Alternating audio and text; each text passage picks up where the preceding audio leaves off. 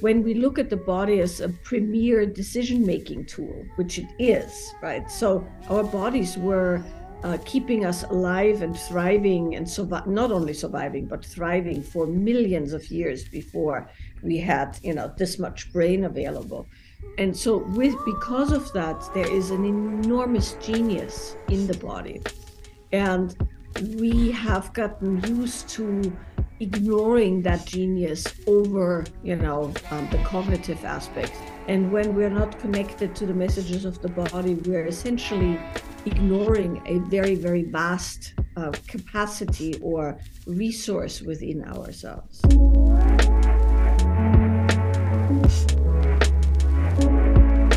You are listening to the perspective podcast this is a space for you who are longing to come back home, deeper into your own center and your own truth. This is a space for you who are longing to deepen the relationship to yourself and to others. My name is Madeleine Mofjärd, and in this space, I invite you to explore conversations that in different ways touches upon the human experience. And I'm here to invite new perspectives.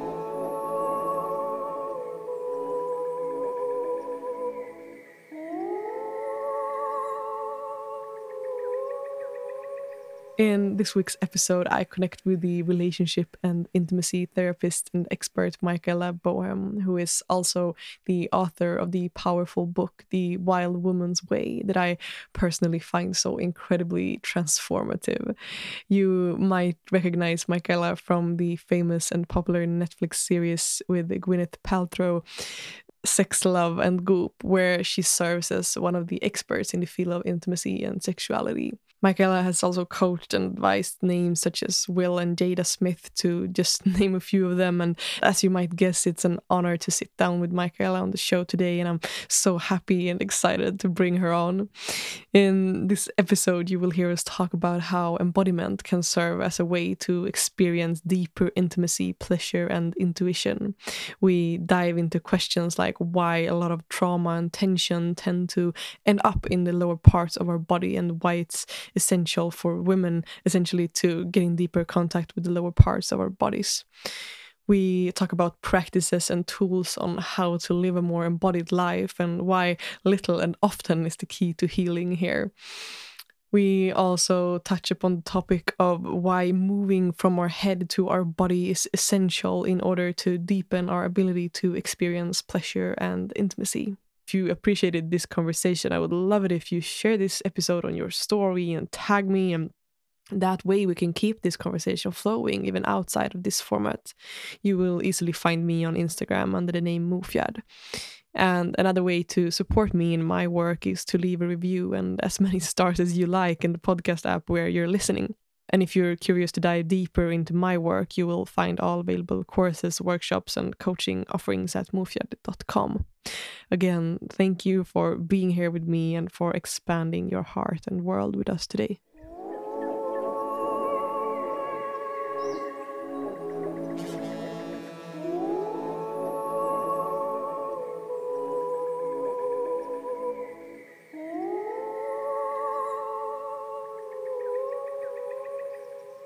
Hi, and uh, welcome to the Perspective Podcast.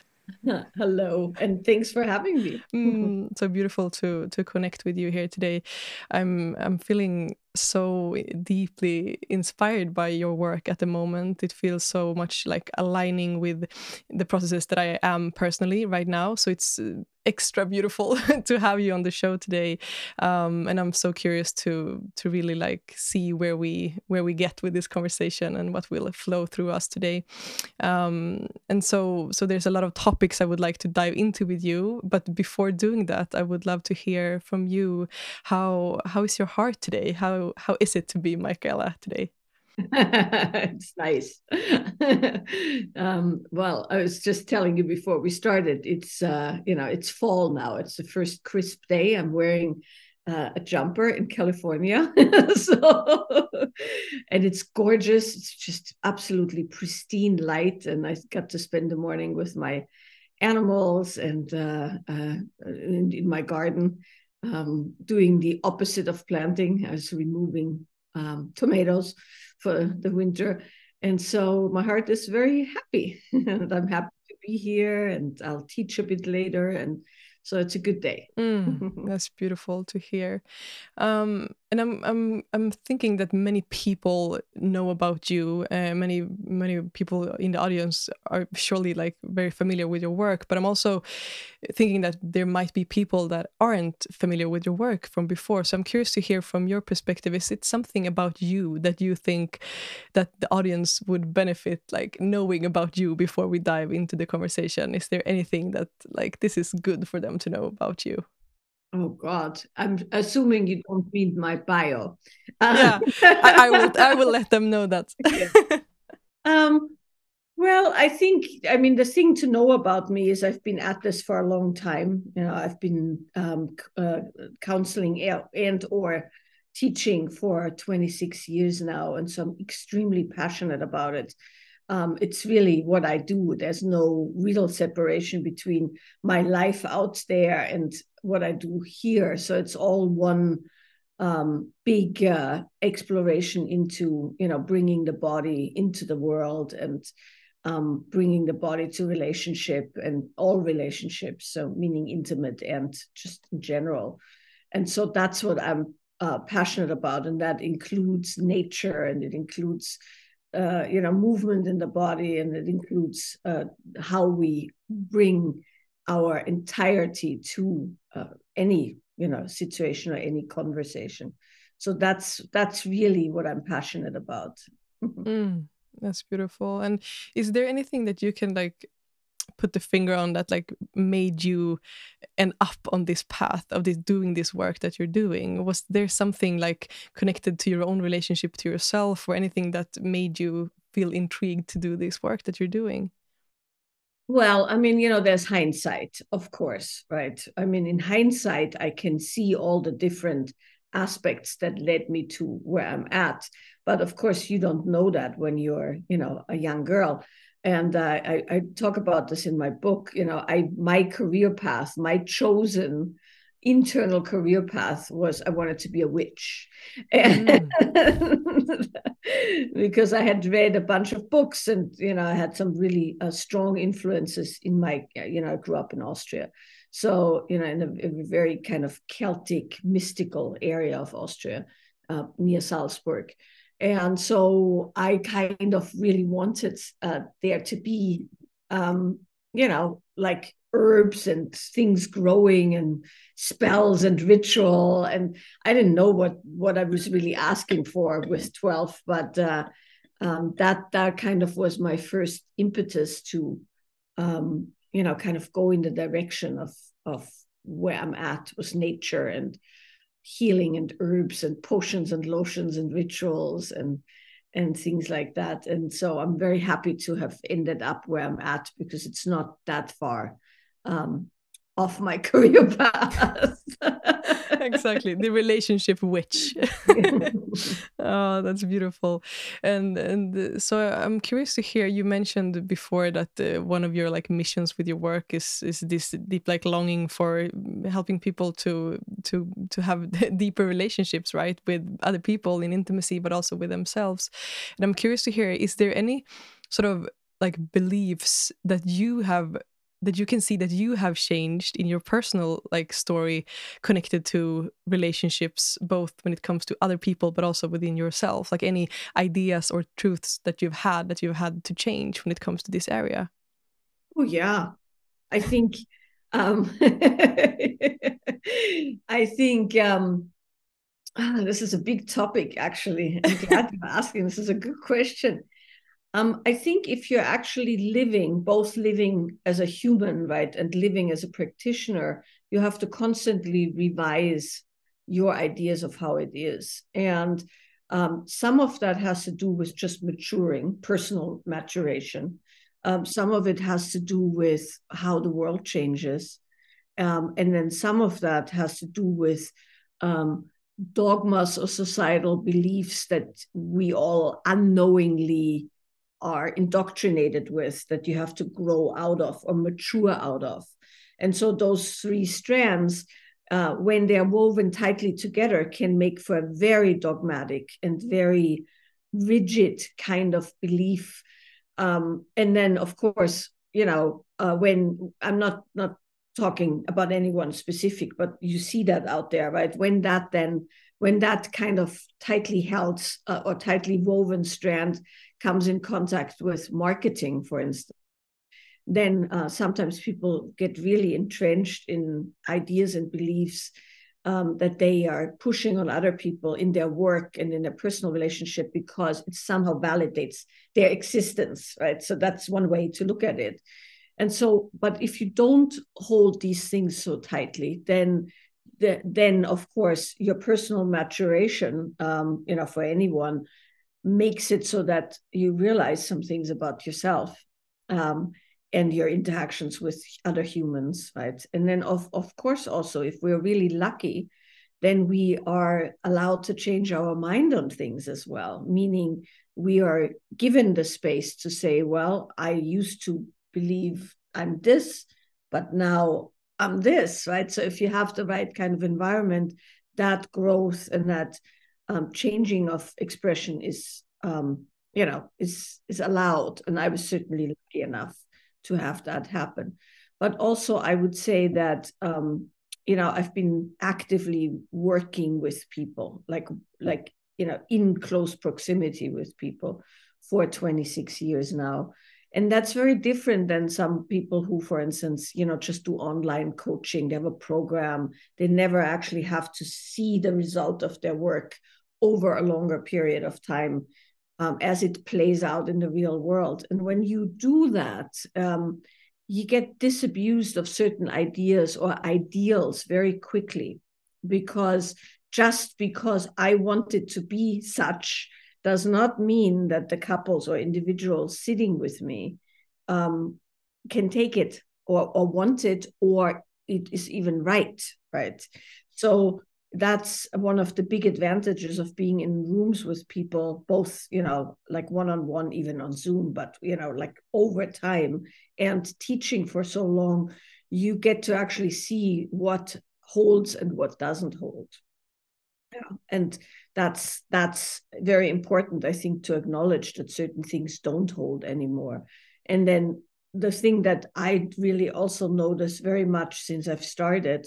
I mean, you have to remember, I started seeing clients and teaching at a time where I would spend like an evening at home folding like pieces of paper into trifolds that I would stuff into envelopes and send out to announce a workshop, right? Or or pin things onto bulletin boards. That's that's the kind of that's when I started out. So there was no social media. There was no, there was none of that. So, um, you know, the whole how we've kind of grown into certain things, both bad and good, um, and how um, the world has developed, both you know, bad and good, makes it so that what was important to people back then is no longer important to people now, and uh, while we still want intimacy and we still want the spark to stay alive in a relationship and while we still uh, you know basically want to love and want to be loved everything else around that has changed so much that of course i really had to change as well. And my work had to change. And um, uh, you know some of that was really pleasant because i could widen you know my my experience of what i can do uh, substantially. And some of it is also a bit incongruous because of course there's these prevailing um, strands of let's say pop culture psychology that make it very hard to work with people because they have so much preconceived notions. So for instance a good example of this this is just one of many is um, everybody and their dog knows about attachment theory now and attachment theory is a good lens, but it's not a perfect lens and it's not the only lens. And it's extremely reductive when it comes to things like trauma or familial imprints or intergenerational imprints or um, you know individuation like those kind of things don't fit into that lens they shouldn't right that was one lens it's a little bit like yeah, well, you know, I don't have to go any further into that. So, um, so my work had to change based on having to also take into account the prevailing fads, but also the the, the incredible openings that have arrived in the last 20 years. Oh, it's beautiful to hear you share, and I also really appreciate the perspective of like how everything cannot fit into just one lens or one perspective. We need all of these different lenses to view the world with and to view people with and ourselves.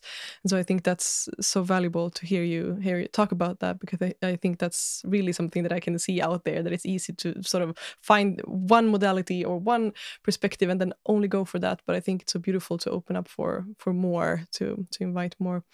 And I think one of the things that I, I find so interesting with your work is the topic of embodiment uh, which I also attended a workshop with you a few, maybe a week ago or something.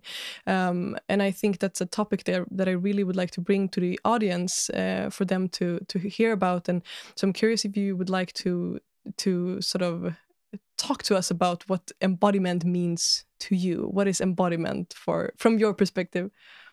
Uh, and the, the the important piece here is to me because of course everybody has a different idea, and so I can only talk about um, the way I work with it within my body of work, which in, you know, I have a body of work around women's embodiment. I have a body of work that's more uh, generally and has to do with trauma and and going against freeze. And then of course there's the relationship aspect. And so the simplest way to look at embodiment is essentially the ability to listen to the messages of the body. And so that's a very different thing than um, than you know essentially making it such that the body screams so loud that you can hear the messages. That's a very different approach, which you know some people do, and it's useful for them. So it's it's not this is not a good bad. It's an and kind of situation. So when we look at the fact that we you know we have a body, we are always in our body till the day we die but we're not always aware of our body or connected to the messages of the body. And so when we look at the body as a premier decision making tool, which it is, right? So our bodies were uh, keeping us alive and thriving and survi- not only surviving but thriving for millions of years before we had you know this much brain available and so with because of that there is an enormous genius in the body and we have gotten used to ignoring that genius over you know um, the cognitive aspects and and also over the emotional aspects um, where you know the it's not the same. The messages of the body and the messages of the emotions are not exactly the same. They are connected and of course the mind is connected to the emotions and the body but they each bring a very specific wisdom and knowledge to life. And when we're not connected to the messages of the body, we're essentially ignoring a very, very vast uh, capacity or resource within ourselves. And so, with that said, my work centers a lot around understanding what the body is good at and then giving the authority back to the body in those areas and then with that, there is a kind of a trust that gets reestablished between the cognitive aspects of us, the emotional aspects, and the physical aspects, which leads to a, a very specific kind of nervous system relaxation that can only happen when those parts are integrated. Yeah. And that's that's how I look at embodiment. And there's many ways to go at it to get there. mm. Yeah, and um, I yes, exactly. There's many different layers to it, and I think it's it would be uh, nice to hear you talk about like why why living an embodied life, like what is what are the benefits that this sort of practice or lifestyle or integration in our bodies uh, can give us. Like why should we sort of tap into embodiment practices for ourselves? And and as I also know, there's mainly like women listening to this show, so uh, so so maybe also if you could talk about like as women why is this work extra important for us as women yeah well, it is extra important for us, uh, and uh, and and there's reasons for that. I'll talk about. I'll talk about generally, and that's why the first book I wrote, and I'm on the second one now, was for women, right? The Wild Woman's Way, specifically about that. How do you use everything that's available so that you can have everything you want within the context of your life, right? And not just one or the other. And so, um, why? Well, I mean, I would say the first and foremost, before we even talk about personal experience or self development, the first and foremost aspect is, of course, health. And that's very important to say because if we are not connected to our body, we don't support ourselves with the health and well being and vitality that's available to us. And furthermore, when we constantly engage in practices that go against the needs of our physical body, um, we can do quite a bit of damage, particularly in the realms of hormones, light exposure, sleep, um, you know, uh, sexual health, uh, and endocrine health.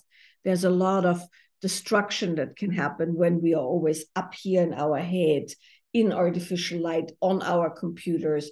I mean, that's no news to anyone anymore, but um, but it's important to say that that, of course, has a health aspect to it. And so, within that health context, before we even go in the other realms, for women, it's particularly important that we have a connection to the lower body aspects of our, you know, existence, because of course that is where from an endocrine perspective, it doesn't matter what orientation or identification you have.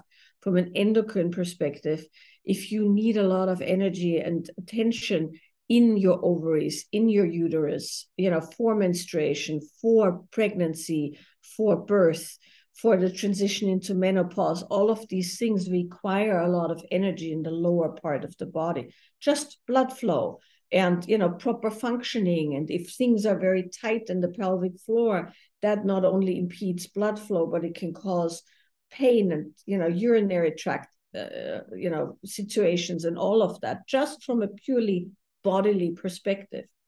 And so um, in women that's of course much more pronounced because there's so much more happening in that particular area internally where the tension of muscles, the t- the tightening of ligaments, the pulling up of energy, the you know the, the, the kind of closure in the belly and the solar plexus really um, does a number on on our health. So that's that, right? Then for humans in general, sedentary lifestyle, lots of you know in the head stuff, all of that brings the energy up, and so when we look at, and this is very, very important, I can't say enough about this because this takes it out of the esoteric, really, you know, into real life, is when you look at how humans are built, we emit electrical energy in the cortex of the brain.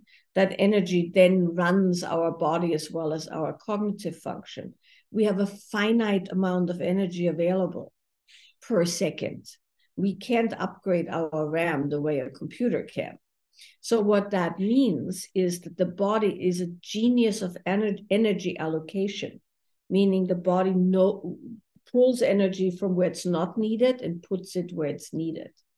So, now um, when you spend time like we're doing right now, seated, thinking, talking, you know, thinking forward, keeping an eye on the time, you know, like all these things that we do all the time, we need the energy here. And there's nothing wrong with that innately. It's just that whatever we do the most as humans becomes the predominant pattern. So not only uh, are we pulling the energy up because we don't need much on the lower part of the body, we're parked in a chair um, you know, and that doesn't have to be a lot of energy or attention there. So the energy gets automatically pulled up and then it it's used here. But if you do this all the time, that automatic pull up becomes a pattern. So that's your go-to. And then, of course, if you have stress while you're doing this, you know, this is not stressful, but there might be other situations that are stressful, or if you do too much of it, uh, and you start having to clench to squeeze the energy up, or you're afraid you hold your breath or you sit funny you know just by by habit you cross your legs for instance. So now you're creating tension patterns. And also if you really have to keep all the energy here you're going to create tension patterns on your head neck and shoulders to keep the energy here. And then you have what many of us have which is chronic tightness up here chronic you know obsessive thinking overwhelm overstimulation then you combine that with light exposure. I'm pointing at my damn ring light here. Morning i have one too. I have one too. Well you are in a part of the world where you do need to supplement yeah. in the winter. Yeah, yeah. Uh, but that's a whole you know that's a whole area of if you can optimize light exposure it, it it supports your hormones so much i can't even tell you about it. And i know that out of my own experience because i had to really right my circadian rhythm after the pandemic where i had to teach in the middle of the night because we could you know we had stuff scheduled in europe so i would have to get up at midnight and you know be on zoom by one in the morning and stuff like that. So um I had to really learn how to right that again. But so anyway, that is what happens, right? We have all this stuff happening here all the time. And then though, and with strong patterns and um, I was shocked that we're like the, you know, like the guys go to the gym and they only work up the upper body, and then they have those spindly, tiny little legs and no butt. So you know, we're like that energetically often because we don't work the lower body system, the butt, the uh, the thighs, the pelvic floor, the sex organs. Um, energetically, we don't work that out as much as we work the other thing. You know? So then, when we do want to get into the realms that where we require, um, you know, energy and attention and some patterns, intuition, boundary setting, pleasure, um, vitality, extra creative, you know, everything that's traditionally related to the lower body, we don't have as much uh, habit patterns there or installed habits. And we also don't have as much capacity. And often we have, um, you know, chronic tension patterns uh, and, and things like that. So why do embodiment and why do feminine embodiment, which is one aspect of embodiment, not all of it. Um, because if you can regularly access and train those patterns, then you can seamlessly go back and forth. You can be in your head, you can kick ass, you can do the things you want to do, and then you can get out of that and and through fairly simple exercises like hip circles and things like that and movement come back into the body um, you know lower body for what the lower body is good for. Also worth saying coming back to general embodiment the um, the the kind of sensations that make us uh, be aware of the presence of our body sit in the lower body, in the solar plexus, in the belly, in the pelvic floor. Right? We have we have like a whole apparatus of feeling down there that's an intuitive, vital connection. And so when we are cut off from those parts about here, we miss that entire vast resource. And that's not good. mm. Yeah, and and I know that there's a lot of people out there, both men and women, um, that has like this struggle of like opening up when it comes to intimate like intimate connections right? Intimacy um due to like numbness or feeling empty or this freeze mode right? So i'm curious to hear do you have any like if we could sort of bring it down a bit like to make it more specific like what are some specific sort of practices or things we could do with our bodies to open up or to to leave freeze mode or to sort of work with this numbness that that many people are are experiencing right? Yeah i mean it always starts with ourselves obviously. It's important to say that because a lot of people want to abdicate their responsibility towards their own embodiment and put it on their partner and essentially go you do me wrong, right? If you would know what you're doing, I wouldn't feel so numb. And that, of course, isn't the way it goes, right? It's it's uh, you know there's a self responsibility that might be a bit pesky but uh, it's also very empowering and so you know in general it doesn't take much um, interestingly enough because we are built for it right once again this is these are things that are built into um, human uh, survival.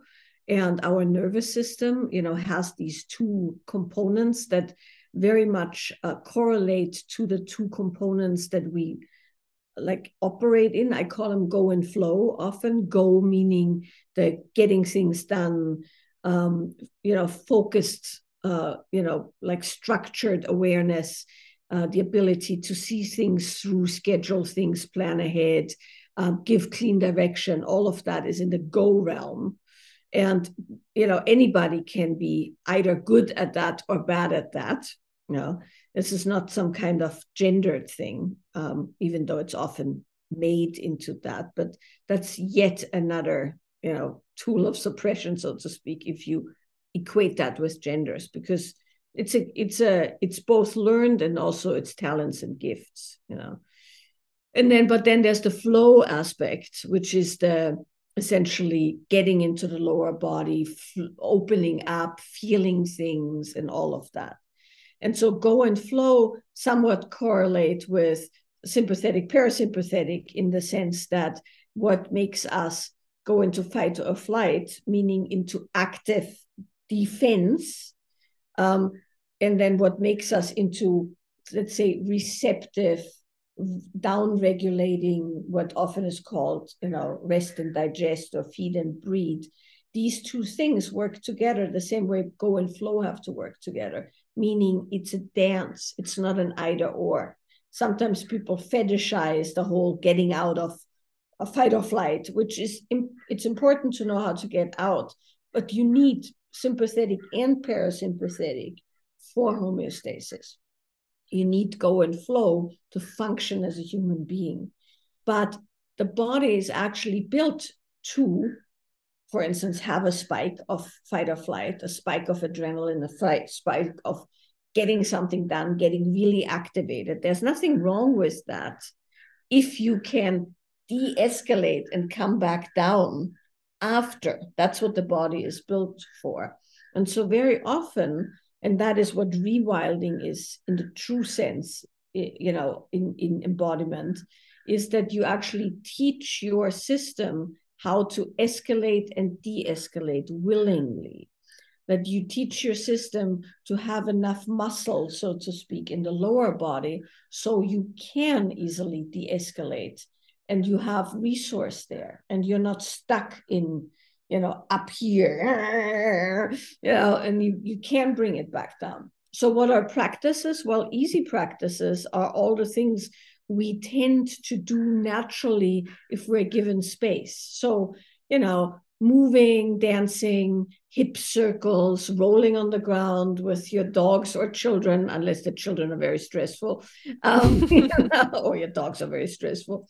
But, um, you know, being on the ground, being in water, uh, unstructured, um, what I call nonlinear movement, uh, the ability to essentially go from a focused state to a kind of a um, flowing, relaxed uh, rest state, not to be um, uh, confused with what people sometimes call a flow state of high creativity, you know, and where because a flow state of high creativity is both. It's intense go and intense flow channeled. What I'm talking about is flowing, as in going from one thing to the other, not so structured, not so linear. But you know, it's the it's always in the contrast that the magic happens. You have to be able to be linear, to be nonlinear. The problem is just that most people are so linear for so much, including their exercise patterns, their movement patterns, their structure around self-care, that they're very weak in the nonlinear, being a bit bored, um, you know, like not not spending every second of every time every day fully engaged in a in a schedule um, laying on the ground looking up you know laying on the ground looking down Thing, things of that nature, very simple things. You know, um, you know, uh, things like um, I mean, you come from a Nordic country, you you know how good it is to let's say go in the sauna and then mm. go into cold water and then you know move around and loosen up your body and like you know scrub your skin and I mean all of those are things that immediately activate the body's self healing and self um, you know kind of regulation functions and it can't be said enough about that. Now, of course, not everybody can do a sauna, but you can do a hot shower or a bath or, you know, go for a swim or things like that, um, where it's, sim- it's simple things. And I've developed an entire system of super simple practices, all of which are on the on, in the back end of the Wild Woman's Way. And they're good for men and women alike. Uh, just had to start somewhere. So I started with women uh, being one that was the obvious first choice. but as an entire, the whole third part of the book is super simple embodiment practices of all kinds for pleasure, for intuition, for um, you know, kind of sexual awakening, stress relief. It's all in there. And I've heard you mention that a lot of that it's common that a lot of trauma sort of uh, ends up or gets stuck in our lower parts of the body. Could you like elaborate a bit on that? Like why is it that a lot of trauma tends to get stuck in our, the lower parts of our body? Why isn't it that it ends up in the whole system? Like or or does it? Like what's your perspective on that? It can end up in the whole system uh, there's all, all kinds of theories why it ends up more in other places the way I've worked with it, because I used to work uh, in a in a treatment center where people had very very severe trauma, and so I could kind of map where things would go. So there's two things that can happen. It's worth talking about both of them. So in general, uh, because trauma happens physically, emotionally, mentally, right? There's a there's a conglomerate of things that happen in a traumatic situation. Let's just say, let's do something very simple like um, I don't know, you fall. I've I recently, uh, not recently, but a while ago, fell off my horse, right? And so when you fell off my horse, and so as I fell off my horse, as I was still falling, right, my mind went like, "Oh shit! If I break something," right? And so in the context of "Oh shit! If I break something," that's a let's say emotional, mental clench that then hits you know the area where i fell meaning it congeals in the area where i fell. So the moment i fell i fell on my right shoulder. And i had uh, i had fallen off the horse on my right shoulder before as a kid. Uh, that's always how i fell off the horse front right um, so um, so so you know i kind of tucked and i rolled and then i laid there and i was like oh shit, am I okay? Right. So then of course everything kicks in that kicks in, the adrenaline and you know, all, all of that kind of stuff. So what would happen in a moment like that if we would be able to pinpoint it is that my emotional distress, my fear, um, my you know, kind of my my mental fear, my emotional distress, um, and the impact kind of you know tighten together. And if I do have an existing injury in that area, then all of that attaches in that in on the existing injury. If I don't have an existing injury there, it just all attaches in that area. Now maybe I'll bruise my shoulder or whatever. Now I'm like having my shoulder forward. Now that creates an entire posture situation. Somewhere in the fascia and the nerves and everything, that information gets locked. So then now I could undo that, and I could undo that with physical therapy, and I can take. I took some arnica immediately once I crawled upright and realized nothing had really happened. Immediately got some arnica. Immediately did some movement, and I iced it, and I heated it. Right, so you can do things to get that out. And if you do it immediately, if you have the luxury, because sometimes you don't, right? If you're end up in the hospital or it's of an emotional nature, it's of an abusive nature, whatever. But if you can treat it, you can work that contraction and the clench and the actual tightness out And as you do that, you'll notice that there's an emotional component to that. Now, of course, many of us have acquired many of these things in not so simple ways. And so we have areas of, let's say, coping shapes that over time attach more, either more of the same or even bring on more of the same. You know, there's all kinds of really interesting um, things that happen because it's a physical, emotional, and mental kind of clenching. And there's information that's stored in the body information stored emotionally information stored mentally. So that can happen anywhere in the body you know and particularly if you have old injuries that can really happen as well. So but now why the the, the pelvic floor? Um, the pelvic floor is an area that has a lot of this you, as, uh, you probably know there's all these things that look a little bit like hammocks you know muscle muscle layers that look like hammocks and they hang from different bones via ligaments and all of that. So there's all this very intricate um, tissue with a lot of fascia in between. And so so that area can store a lot. There's also a lot of uh, you know action there. But when we have existential any kind of existential moments of um, you know stress or crisis or trauma or even you know just when we get too much in our head we kind of pull up the pelvic floor to squeeze the energy up. And if you go right you can notice in that how everything pulls up. And so that that habitual pulling up which happens for a lot of people um, that that habitual uh, pulling up creates patterns of tension and eventually they become chronic tension patterns. And a lot of people have massive amounts of chronic tension in the pelvic floor. Um, and that's just now the way it is right and then there's something else that most people don't know about which is um, something i can't say enough about which i didn't know about either is most people are magnesium deficient. And if you're magnesium deficient, like they say, I mean, in the States, it's probably better in Europe, but like 85% of people are magnesium deficient.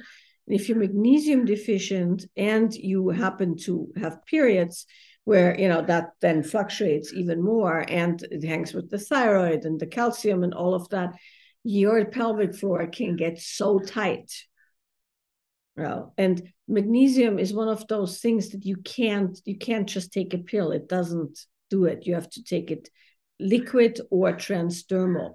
So um, I can't say enough about having baths with a lot of magnesium flake, you know, magnesium salts in it for pelvic health. That's just a side note. But um, then, of course, there's a whole theory that uh, a lot of the, let's say, emotional sexual relationship relational stuff attaches in the the part of the pelvic floor and the part um, around the cervix um, simply because that's you know it's a vortex of energetically as well as physically and so then we end up with all kinds of numbness and tension and clench in those areas and uh, it's not that easy to release them because um, even if you release them regularly, they will come back, right? Because there's patterns there and and everything. So it's worth really engaging with the pelvic floor and really engaging with understanding the pelvic floor and and all of those things as a means of um, keeping the area healthy and well. And and one of the things that I've noticed a lot of people mentioning while like experiencing these sort of embodied practices is that since there's so much trauma stored in our bodies also these uh, sort of strong emotions tend to come up while doing these practices.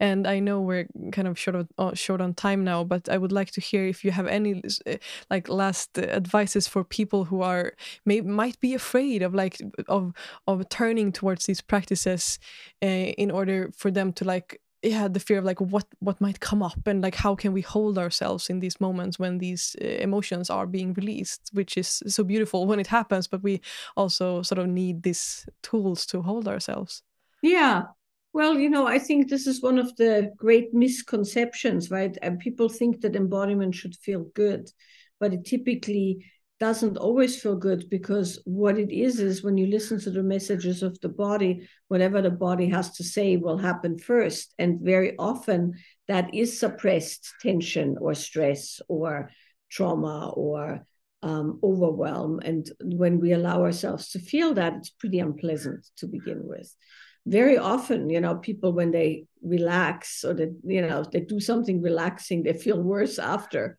because they can suddenly feel the tension in their neck or feel the tension in their jaw. And like, oh, I, I felt much better before this massage, right? And yeah, because you know, suddenly you can hear what the body's been saying all along.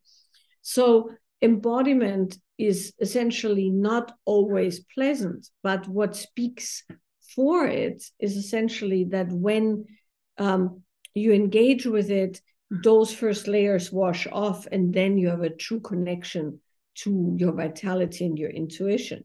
So the key is little and often.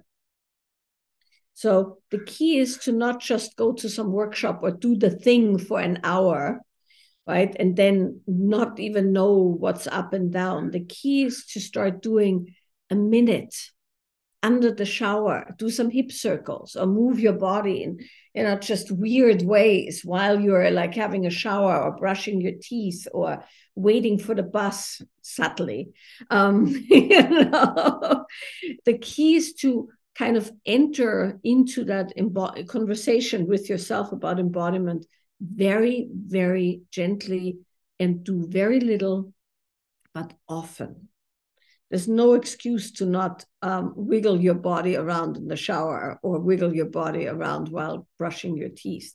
And um, if you do, you know, a minute in the shower and a minute brushing your teeth, or two if you're proper with your tooth brushing, and then you do the same in the evening, um, you've done four minutes a day. Well, it doesn't sound like much, but it really adds up.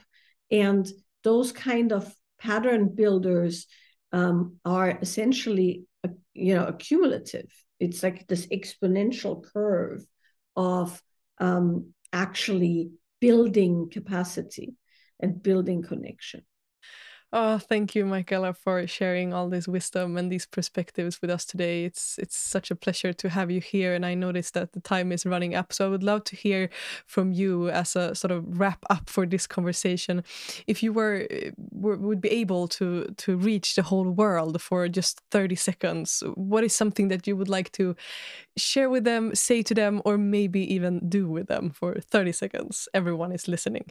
Uh, well, for 30 seconds, it would definitely be moving the body in a very non uh, linear, uh, joyous, fun way, right? Just shaking, wiggling, uh, you know, hopping, moving. Um, that would be my 30 seconds, absolutely. Mm, and love it. That, that, that I think is always good for anyone, anywhere, for many, many reasons. Mm, thank you. And for the listeners who would like to get in touch with you or to dive into your work deeper, where is um, yeah, where can they find you and your work? Uh, well, I'm assuming you'll post my website, right? Yes, I will put everything in in the links. Yeah, in the in the links, and that's where you can find everything. There's lots of free resources. There's actually on it. There's like a little pop up with a quiz uh, about embodiment. It's, and then that that once you get like into that you know like um, line up with uh, the email you get eight guided practices um, and and some education. I filmed this entire sequence and then at the end of the eight emails you actually get that as like a little free mini course. So that's an easy free way to engage with practices um, that doesn't cost anything. My my podcast, of course, is uh, a free resource. There's a whole other um, realm of uh, free information in the nonlinear movement section. I've just created a deck of oracle cards that are all about embodiment of 55 flavors of the feminine. Wow. It's, uh, yeah, it's really, uh, let me see if I have one here. It's like my, yes. I did it over the summer and it's just here. Oh. Um, wow! Yes. Oh my God! Yes, Fifty-five they're, they're, flavors. I Love it. I I wrote the descriptions and then I did text mm. to image rendering. Uh, wow. Is it like the archety- different archetypes of women it's or different flavors? Oh. It's so it's it's all kinds of uh like wild and wonderful stuff. Yeah. Wow. So these are flavors. They're like spices. Ah, Um, so you're supposed to like pick a card and then move in it- whatever. You can use yeah. it as an oracle. Mm. Uh, this is one of this is this is one of my favorites. oh and wow. This is one of my favorites. Um, Ah yes. Yes, so they're of all ages and orientations and Hmm. ideas, and I mean, there's like some really cool. This is um, a I love it. card. So these are meant to be resonated with. So the practice card is cards essentially to widen one's capacity um, and to learn different flavors, uh, which you know is very useful, both from a sexual perspective because the more flavors you can um, uh, express, the more exciting the interaction gets, but also from a heart and compassion perspective and an understanding of different flavors, different ages, different orientations. So that's what it was meant to be. Here, this is one that you will maybe enjoy. Oh wow! yes, I love it. And for Yeah. everyone who is listening, who isn't uh, watching Oh, this it, this yes. show, I'm I'm just uh, I want to encourage everyone to check it up on your website. Viking shield maiden Yeah. that I'm showing Yeah. her. Yes. So beautiful, powerful. Yeah. Yeah. So Wow. uh, so those are specifically meant as practice cards, but then for people who are not familiar with those practices so much, I'm giving instructions too, but I wrote a whole oracle uh, with it. So each card has an oracle meaning as well, and that was great fun. So Mm, there's all kinds of fun stuff out there, and I Mm. think that's where I need to end it because I gotta Yeah. class. Thank you so much for giving us your time and your wisdom today. I'm so thankful. Thank you.